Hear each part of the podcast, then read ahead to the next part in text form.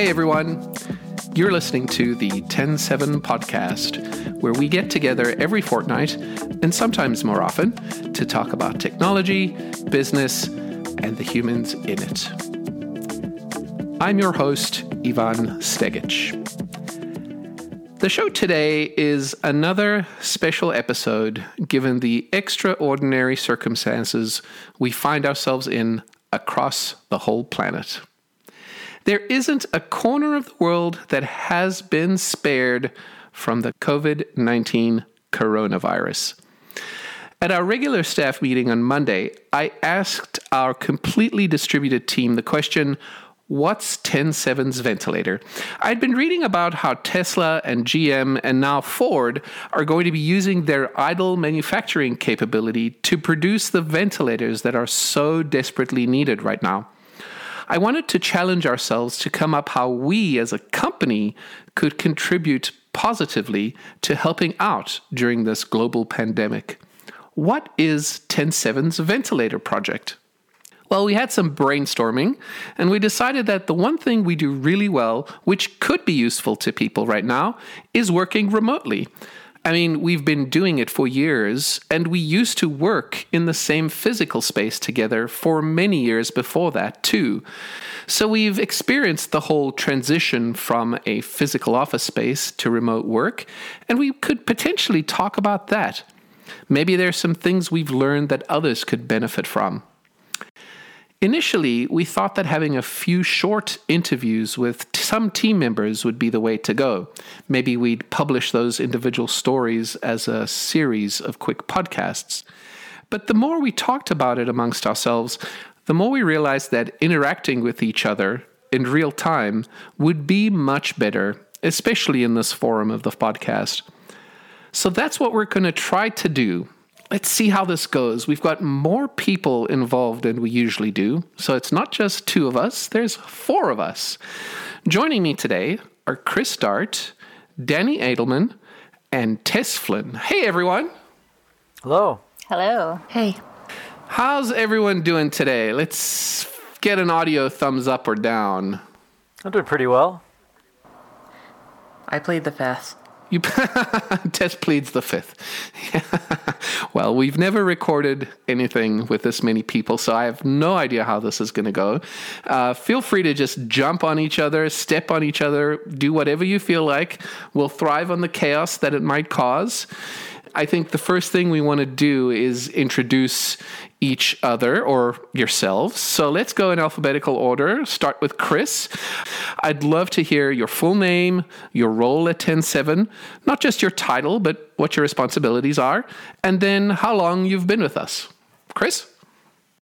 My name is Chris Dart, and I've been with TEN7 for a little over a year as a full time employee, a little bit longer as a contractor. And uh, my role at TEN7 is uh, mostly back end software development, some systems operation support, and also uh, client support triage, helping um, support requests, handle support requests, and direct them to the right place. Yeah, you're our main support guy, aren't you? Uh, yeah.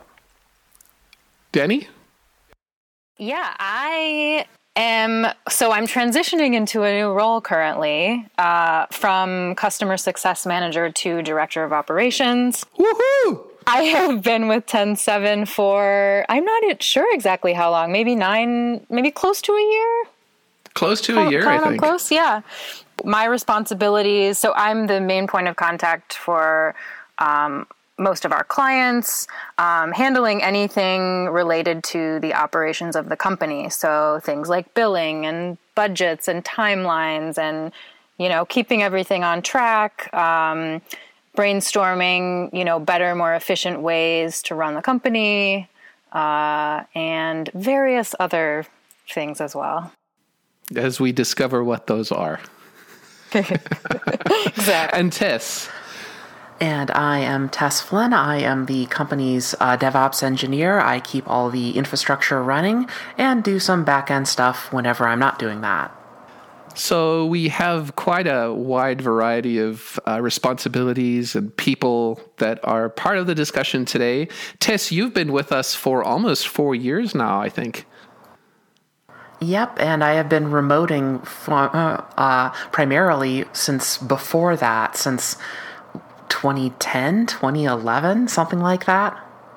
Yeah, I was the one who convinced you to come into the office after uh, you started working for us for a short while. But I think, much to your um, happiness, we ended up being fully distributed, um, and so you only had to do that, endure that for a short amount of time. Well, it certainly meant that I didn't have to go onto the bus at seven in the morning. uh, so I was thinking we could talk about really tactical things that someone who is new to being a remote worker could really use to get up and running quickly, to um, learn from mistakes and things that we've learned from over the years. And I wanted to try to maybe summarize all those things at the end of the podcast in the form of a blog post. So, kind of really tactical. So, that's kind of what my hope is to get through. So, jump in with any thoughts or um, uh, answers with some of the questions I have here. I think one of the first things I want to talk about is how do you set yourself up for work at home, especially if you have a, a, house or an apartment or your home is maybe not conducive to that? Maybe you have kids running around all the time or you just don't have an office. Um, any thoughts? Yeah, I can speak to that. So I've been working remotely on and off for about five years uh, not always in the space that I'm currently in, but the space that I am currently in is very small. I do not have a separate room I can use as an office space. So for me, it was really important to have to have some dedicated space that is considered my office space, even though I have to kind of share space with another area of my house. Uh, I have this sort of like small area that is my go-to for like during work hours specifically. Um, and then i don't use that i make an effort not to use that space if i am working on say the weekend or sometime outside of regular working hours to kind of keep that separation. Um, but i i use that space to you know as my as my work setup. So I've got my computer, I've got my notebook, whatever I need, uh, and then I kind of transition it into. So it's it's my center island in my kitchen. Oh, is that what it is? I've always wondered about that because we only ever see each other from the front, right? Yep. Yeah, so you always see what's behind me, um, but in front of me is my entire kitchen. So, um, so what happens is like at the end of the day, I kind of shut everything down and push it aside and turn that into you know my eating space. So it's it's a very like strange strange transitional area.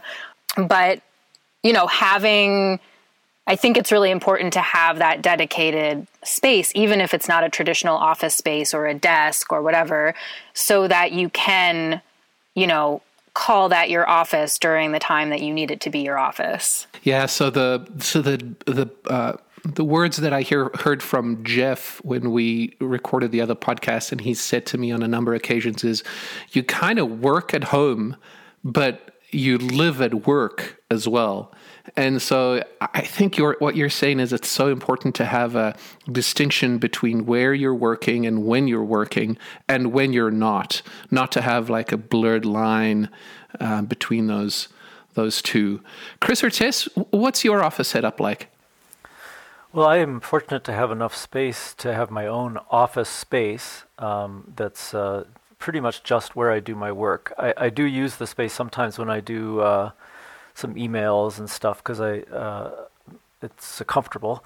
But I, uh, I I have that space. But I also have some rules about starting up my day, and that sort of to separate work time from home time so that it feels like there's a transition. And one of them is that I can't start work until I do some kind of exercise. Oh. And so jumping jacks or lunges or burpees. You know, nothing, nothing. What was that? Burpees. Bur- I don't know what those are, but maybe. you don't want to do burpees, they're so hard.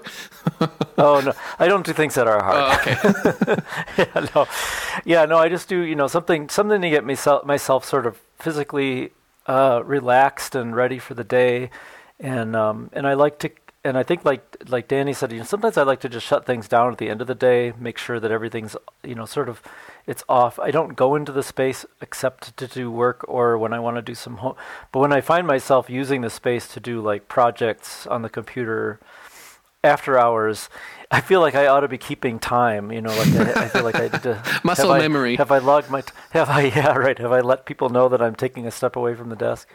So yeah, but it's pretty. Uh, you know, I think that if you don't have a space, a, a dedicated space, like what uh, Dani said, you know, is, is sort of having rituals around now is work time, and this space is now sort of sanctified as workspace. But yeah, and I think that can also signal to other people who may be in your house, you know, that okay, I'm at my workstation, so like I I need to be left alone to do my work. You know, if you if a lot of people right now, I'm sure, are having to work from home in a space that isn't conducive to having an office, and they do have you know partners or children or other people in their house. So I think that um, that dedicated space, even if it's not an office, um, is is that signal to other people.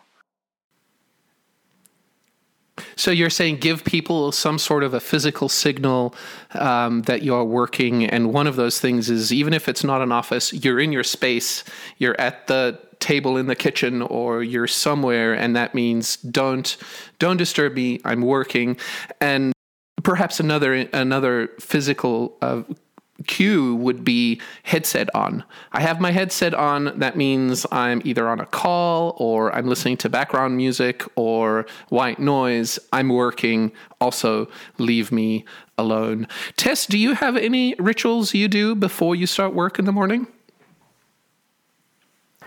Uh, not particularly. I've been doing this for so long, it's very easy for me to fall into the, the regular nine to five habit. Um, I do maintain a dedicated space. I do main, uh, use that every day, and I do use that as a signal to others that I am working. Um, I do occasionally use the same thing for project space outside of work hours, um, but usually that's only when I'm trying to be very focused on on working on that. Otherwise, I tend to stay away from it all of this conversation, especially now that we're bringing in terms like uh, doing a work ritual, is really all headspace management. And that's really the hard thing that a lot of people who work from home have to get into. Headspace management is the real trick of all of this because when you go into an office, what happens is that you go through a series of certain steps which which prepare you mentally to be in the work headspace.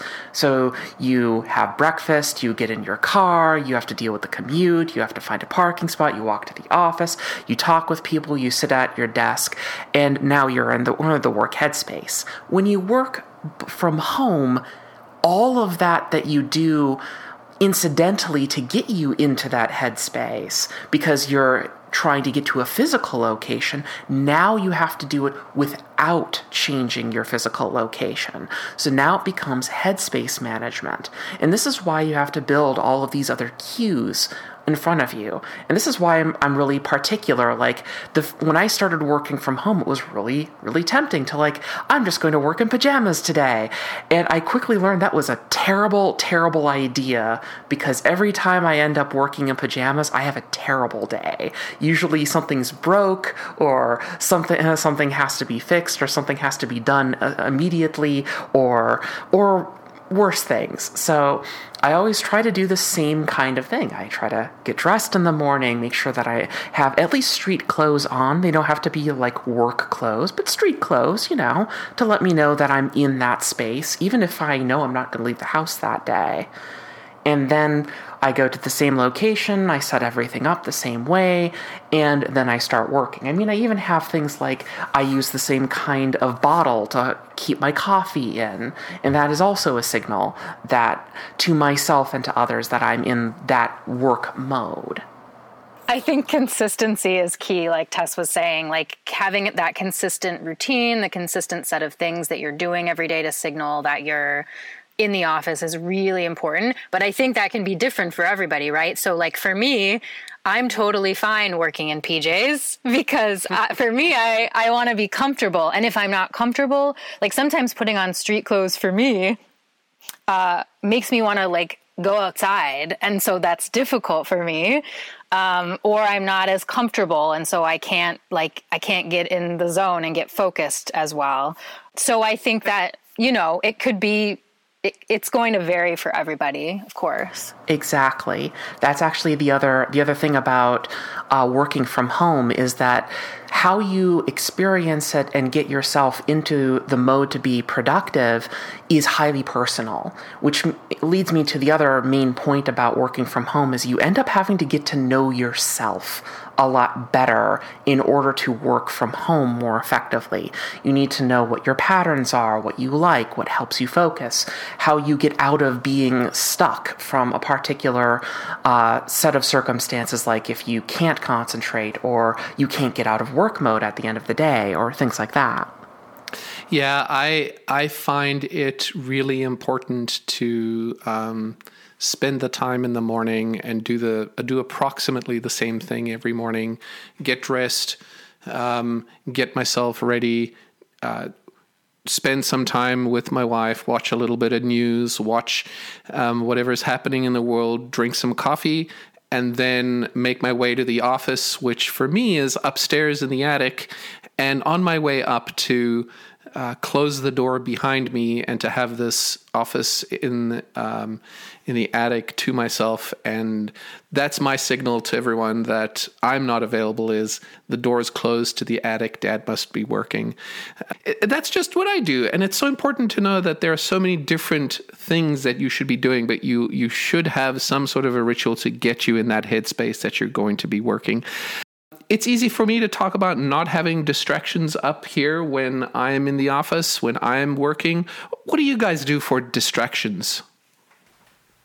I um, I found that you know before when I worked at, at an office, and I worked at a school that uh, you know the sound of children talking outside my office because I was in a in a, the educational area of the school, and you know hearing people talk and getting interrupted was a thing that I tried to like. I couldn't listen to podcasts. I couldn't listen to music. I couldn't listen to anything because uh, with that noise, you know, it was just too distracting.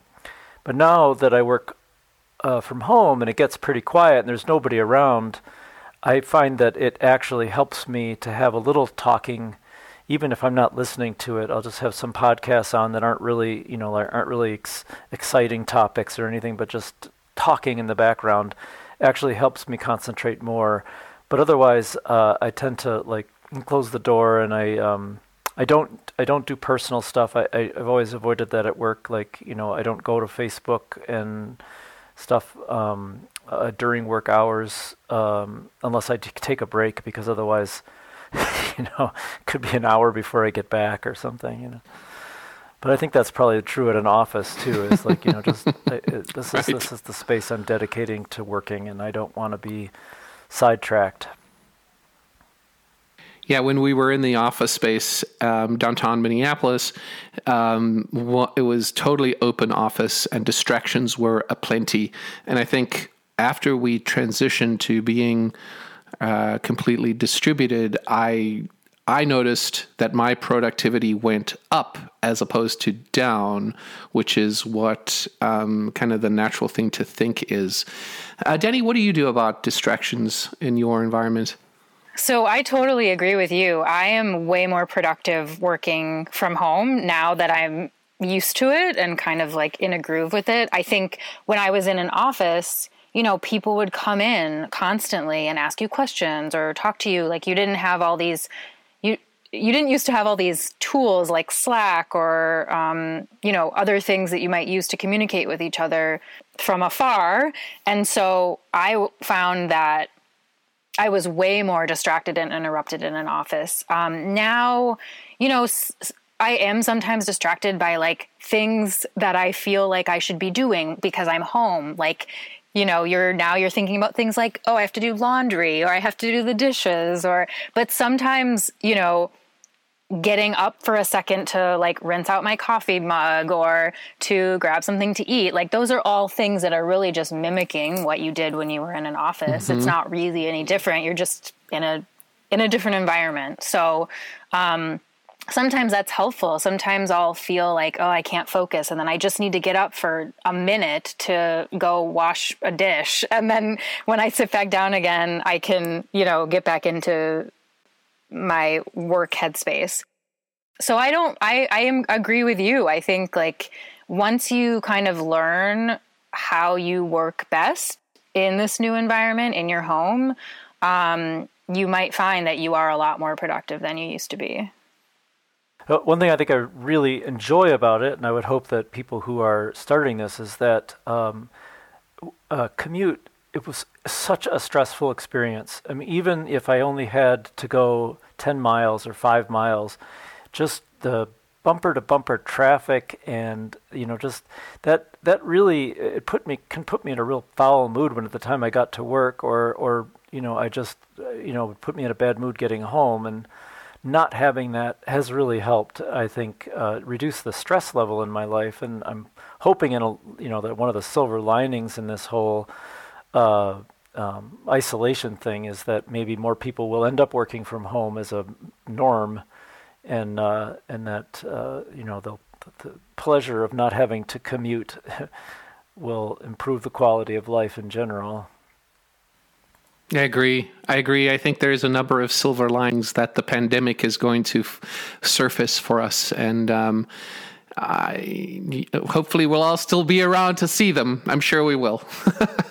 um, Tess, once you told me that one of the most important things for you was to make sure you had a good chair, and uh, further to that, like if you're maybe standing, that you have some sort of um, uh, mat or yoga cushion or something that you can stand off for ex- for extended periods of time.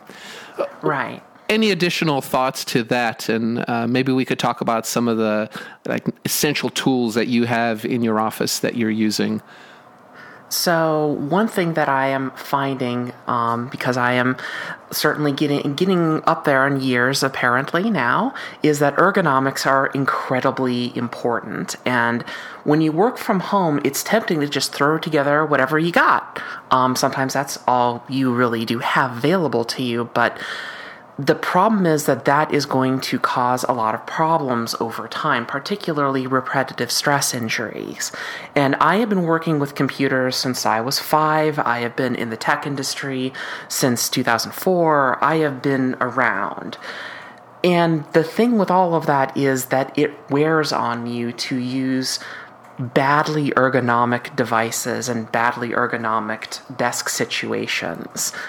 Uh, most people think that a good chair is something that costs, oh, this costs $200 at Office Max. It's like, no, dude, you're like an order of magnitude probably too low there. You need to get a little bit up there to get a really good, decent office chair. And after that, you need to worry about the rest of it. Now, for me, I have, I think it's a Herman Miller Mirra chair because that's what we had in the off uh, at the old TEN7 office, and then we just repurposed all of those at home. I have a Varidesk 36 convertible standing desk. It just goes on top of a table. And if I need to sit down, I can sit down. If I need to stand up, I actually stand up. Um, I have a rather weird standing mat too. I'm trying to find a brand name. It's called an Ergo Driven. And what's weird about this is that it is not a flat anti fatigue mat. You can get flat anti fatigue mats fairly easily for probably $25 US at time of this recording. However, I have found that a lot of those don't really work for me um, because what I end up doing is I tend to lock myself in place, which means that now my entire lower body, when I'm standing, is just locked in a single position. And I found that actually doesn't help. I actually, that actually uh, key, contributes to more muscle knots, more storing of tension, and that means that any recovery period after work takes longer. So, this particular anti fatigue mat that I have is actually contoured and it only has a very small, still standing spot, just barely big enough for your feet. But it has raised sides so that if I want to, I can shuffle around and I can keep my body engaged and I can keep moving. And this is useful for, uh, for me personally, you know, shuffling while I'm thinking is actually very useful. And it can actually keep me standing longer because I'm not locked into a single position. Uh, another thing that I have that's another ergonomic device um, are, of course, input devices. So, mice. Spend money on a good mouse. Um, the one I currently have is a Logitech uh, MX Master 2. Um, they are fairly ergonomic. They do sell a left handed version if you can order it directly from them. Uh, I also have a very unusual keyboard. I have a uh, a DIY keyboard based on the uh, Helix uh, PCB that I got from GitHub. It is a ortho, an ortholinear 60% uh, size keyboard that is split. So now my fingers only have to go up and down. They don't have to go left to right at all, like I would at a, stag- a staggered keyboard. And because it's split, uh, and this is something that it goes back to the you have to know yourself is that my most comfortable typing pattern is with my forearms resting on the table. Not everyone is like that, but for me, that's absolutely essential for long term typing. So, by having a split keyboard, I can keep my forearms rested on the table surface, and then I can actually position the keyboard so that my wrists aren't bent left to right. And this reduces a lot of fatigue for me. Getting this keyboard, building this keyboard, as a matter of fact, I built it myself, um, was just a revolution in in typing for me because now my wrists aren't in agony at the end of every individual day. So you have a good chair, a Herman Miller chair. You have a, a a nice mat that you can stand on so that your lower bo- lower half of your body doesn't lock. Um, you have a good mouse and an ergonomic keyboard and a standing Varidesk that you can um, move up and down. Chris and Dani, do you guys have any um, equipment, any furniture, anything that you're using right now that you absolutely love that you could recommend? I uh, I got a standing desk from Amazon. I don't know the brand, but it was just the frame, the mechanical part, and then I built a top for it so that I could, uh, um, so that you know, it just could make it as big as I wanted to. But that's pretty nice. It's electronic, although you can get ones for relatively low cost that are mechanical with a crank. Um, uh, using it to remember to use it. Sometimes I don't when I'm when I'm really focused on coding, I, I need to sit down. I can't seem to do that standing up. But um, the the other thing I have is um, a, a, sort of vertical mouse. It's it's an Anker. I'm trying to see the name here. A seven eight five one, and it's a uh, the you know it's a right. I'm right-handed, so it's it's really easy. I'm sure you can get a left-handed one similar to the one that Tess has, but it's it's a uh, it's nice. It's comfortable. My hands are more vertical and that's really important to me.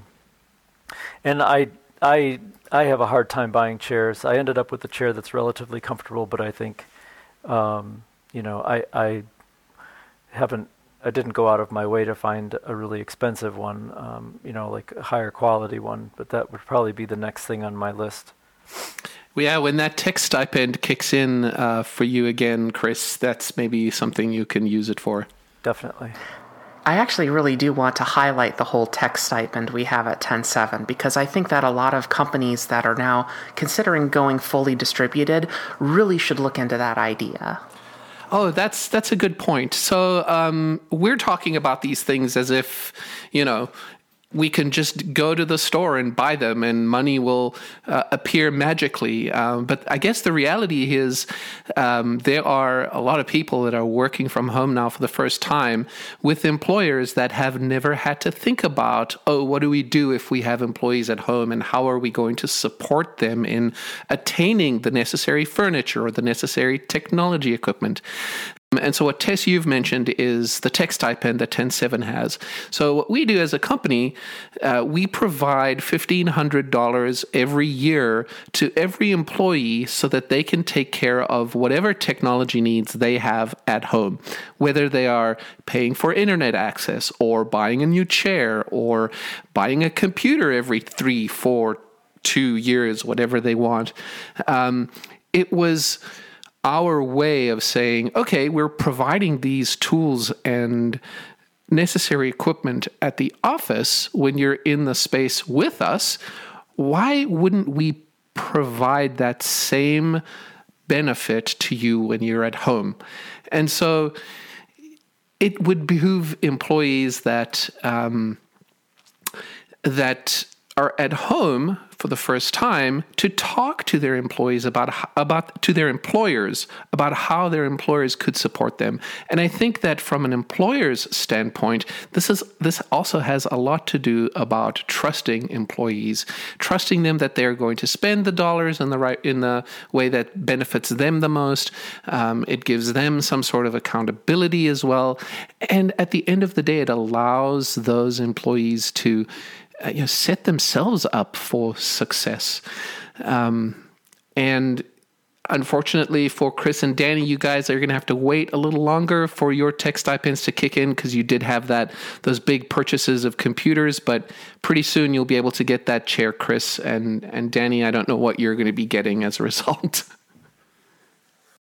I don't have, so I'm not coding like Chris and Tess are. So I have a bit of a different, uh, like working pattern in terms of how I'm using my hands and everything. Um, I don't have any specific equipment that I could speak to or recommend, but I what I do have and what is imperative is um, a daily yoga practice, which I like to think counteracts all the computer work I'm doing every day. So tell us about that. At the pretty much at the end of every day, I um, do some sort of yoga practice, and I do a lot of work on my arms and wrists. Um, there are a lot of different exercises you can do to sort of counteract the the repetitive stress and the like hunching over. So the two best things are arm and wrist stretches and then um, back bends actually to counteract the like hunching over all day.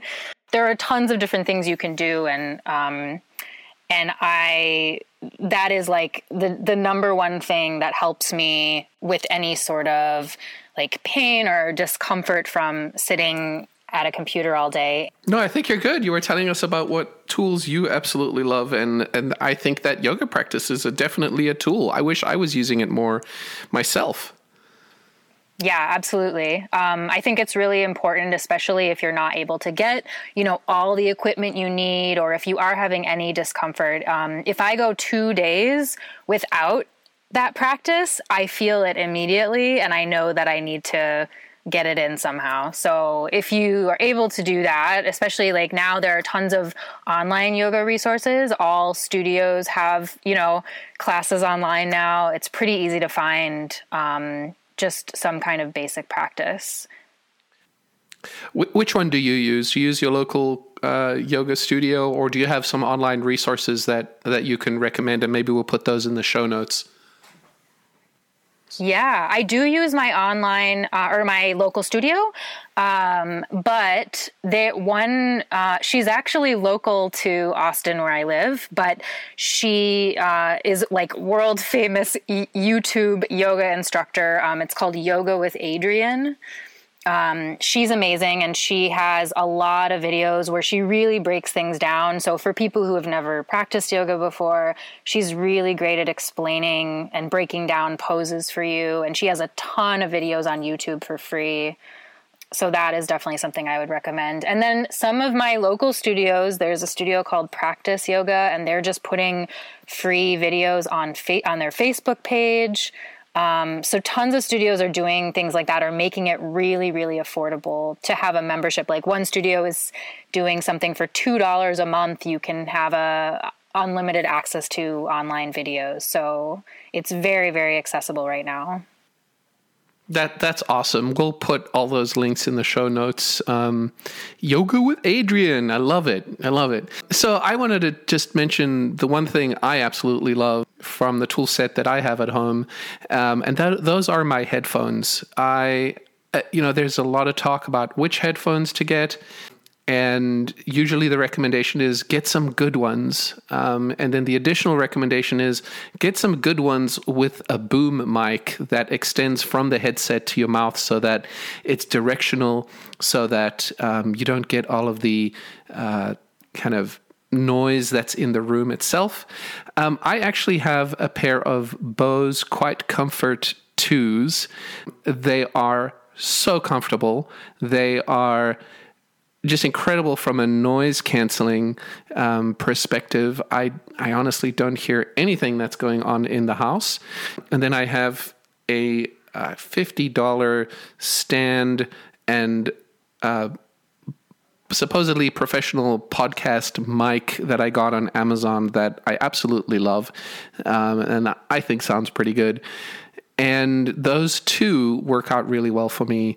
Um, the thing I like about the headphones is the ability for it to be connected to more than one device at the same time.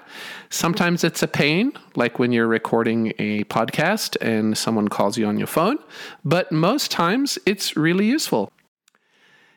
We've talked a lot about tools and getting set up and going to work, and um, I kind of want to talk about actually being in work and doing the work. Are there any things that you do when you're stuck um, on some sort of work that you're looking at, uh, something that you're that just isn't working out, that you that you can't seem to crack? Uh, what do you do when you have those things? Any any strategies that we could talk about, um, or maybe when you're not able to focus at home?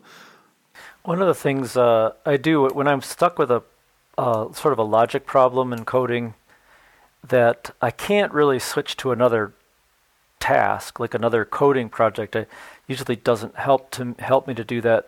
So sometimes I I have to sort of just walk around aimlessly up and down the stairs around the house, maybe go outside, just just for like you know five ten minutes because I think usually my mind has gotten I get into a rut and I can't let go of a, a, way of thinking about the problem.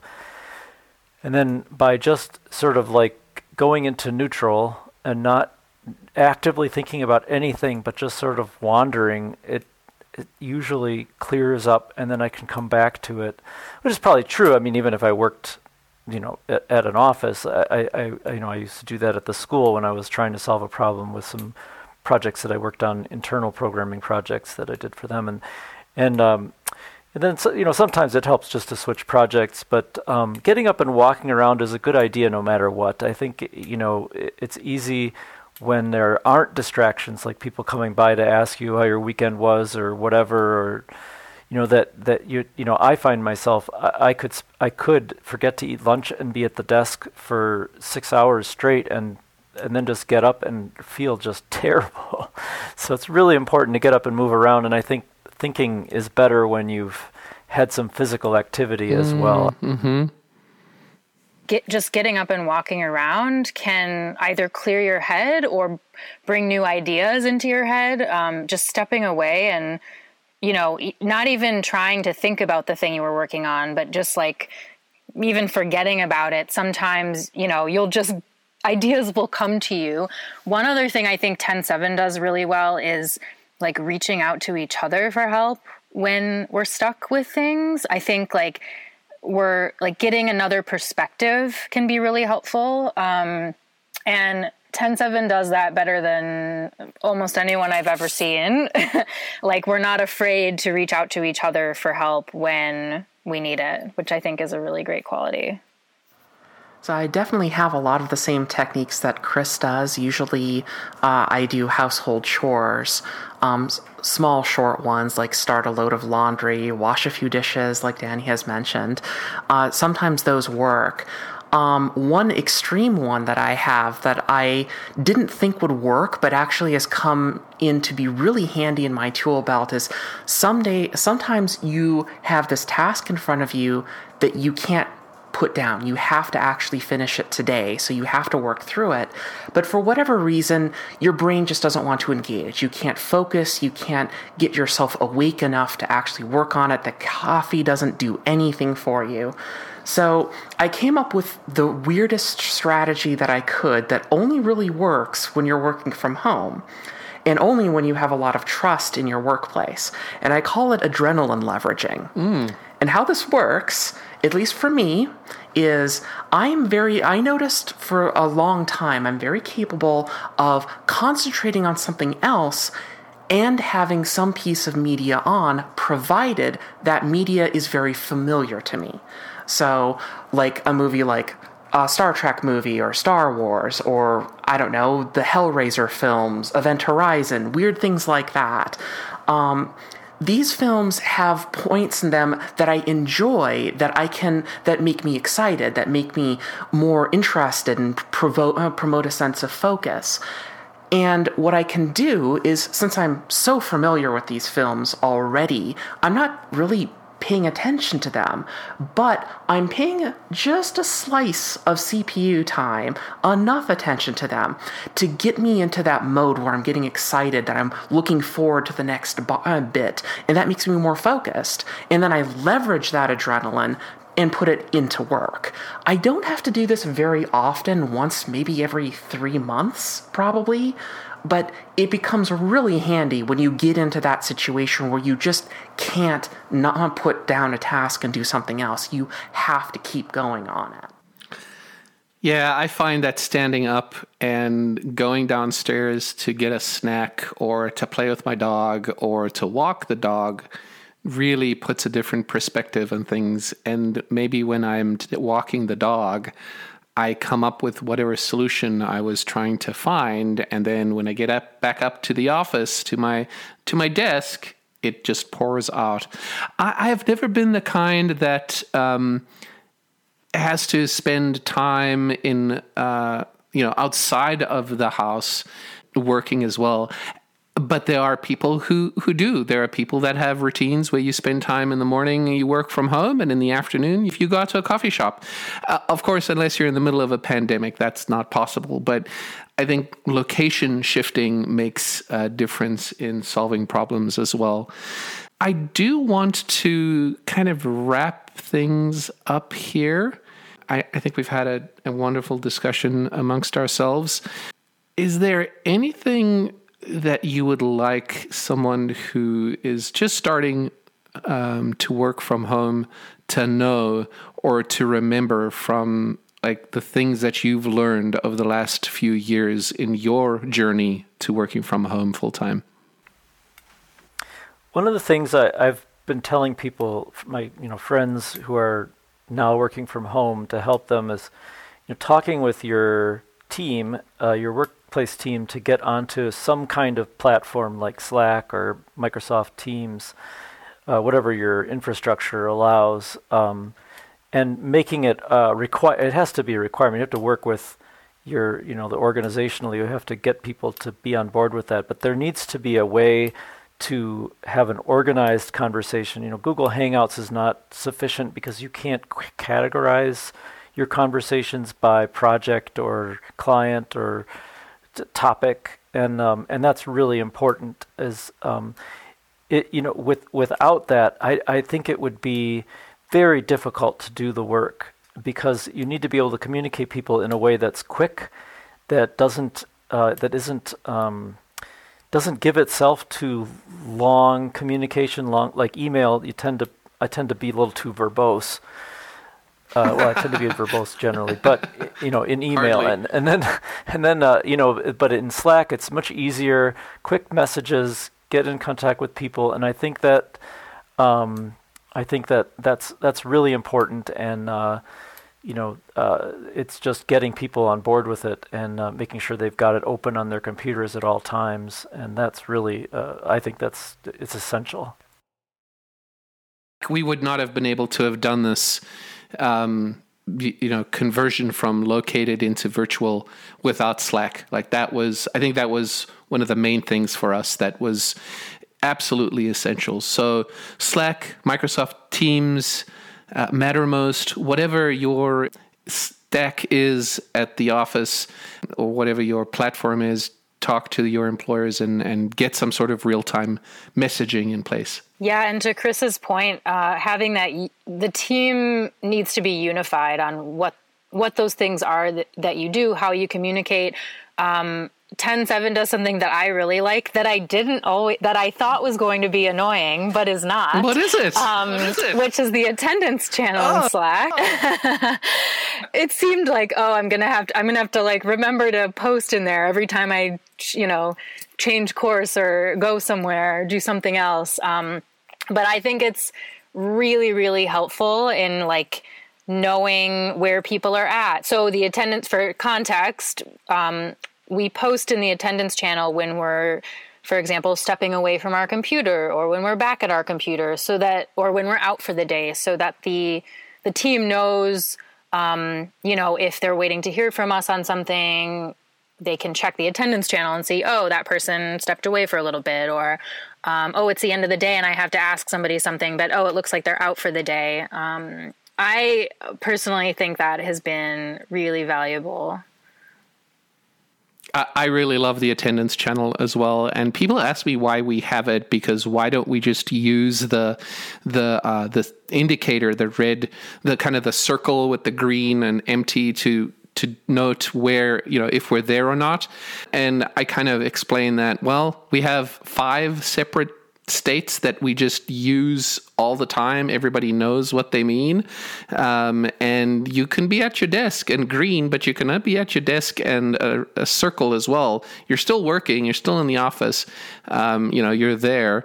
And like, it is nice to know, like, if someone stepped away or if someone's out for the day, you can just check the attendance channel. So I agree with you. I, I'm glad you talked about like you thought it might be annoying and it actually isn't. So maybe that's something that other people can help uh, to. Tess, um, any thoughts before we close? I think the most important thing that I have learned throughout my many, many years doing remote work is you really need to have a post work ritual. Just like how you uh, get in your car at the end of your workday, drive all the way home, then, you then you either change into like more comfortable clothes or you make dinner or you take a shower or something. It's good a good idea to have that that banishing ritual necessary for you to get out of the work headspace. Otherwise you'll keep doing it especially a lot of tech workers, when they get into something, it's going to be very difficult for them to pull themselves out. So it's very important to have that ritual. Um, mine, for example, on most days is I usually exercise right after work. Mm. I can't work out in the morning, it just never works for me. Uh, I could work out late at night, but it trashes my ability to do anything else. I found that if I work right after work, I have to go through, I change my outfit to my gym outfit. I set up my bike. I set up my pneumatic trainer so I can use my bike indoors.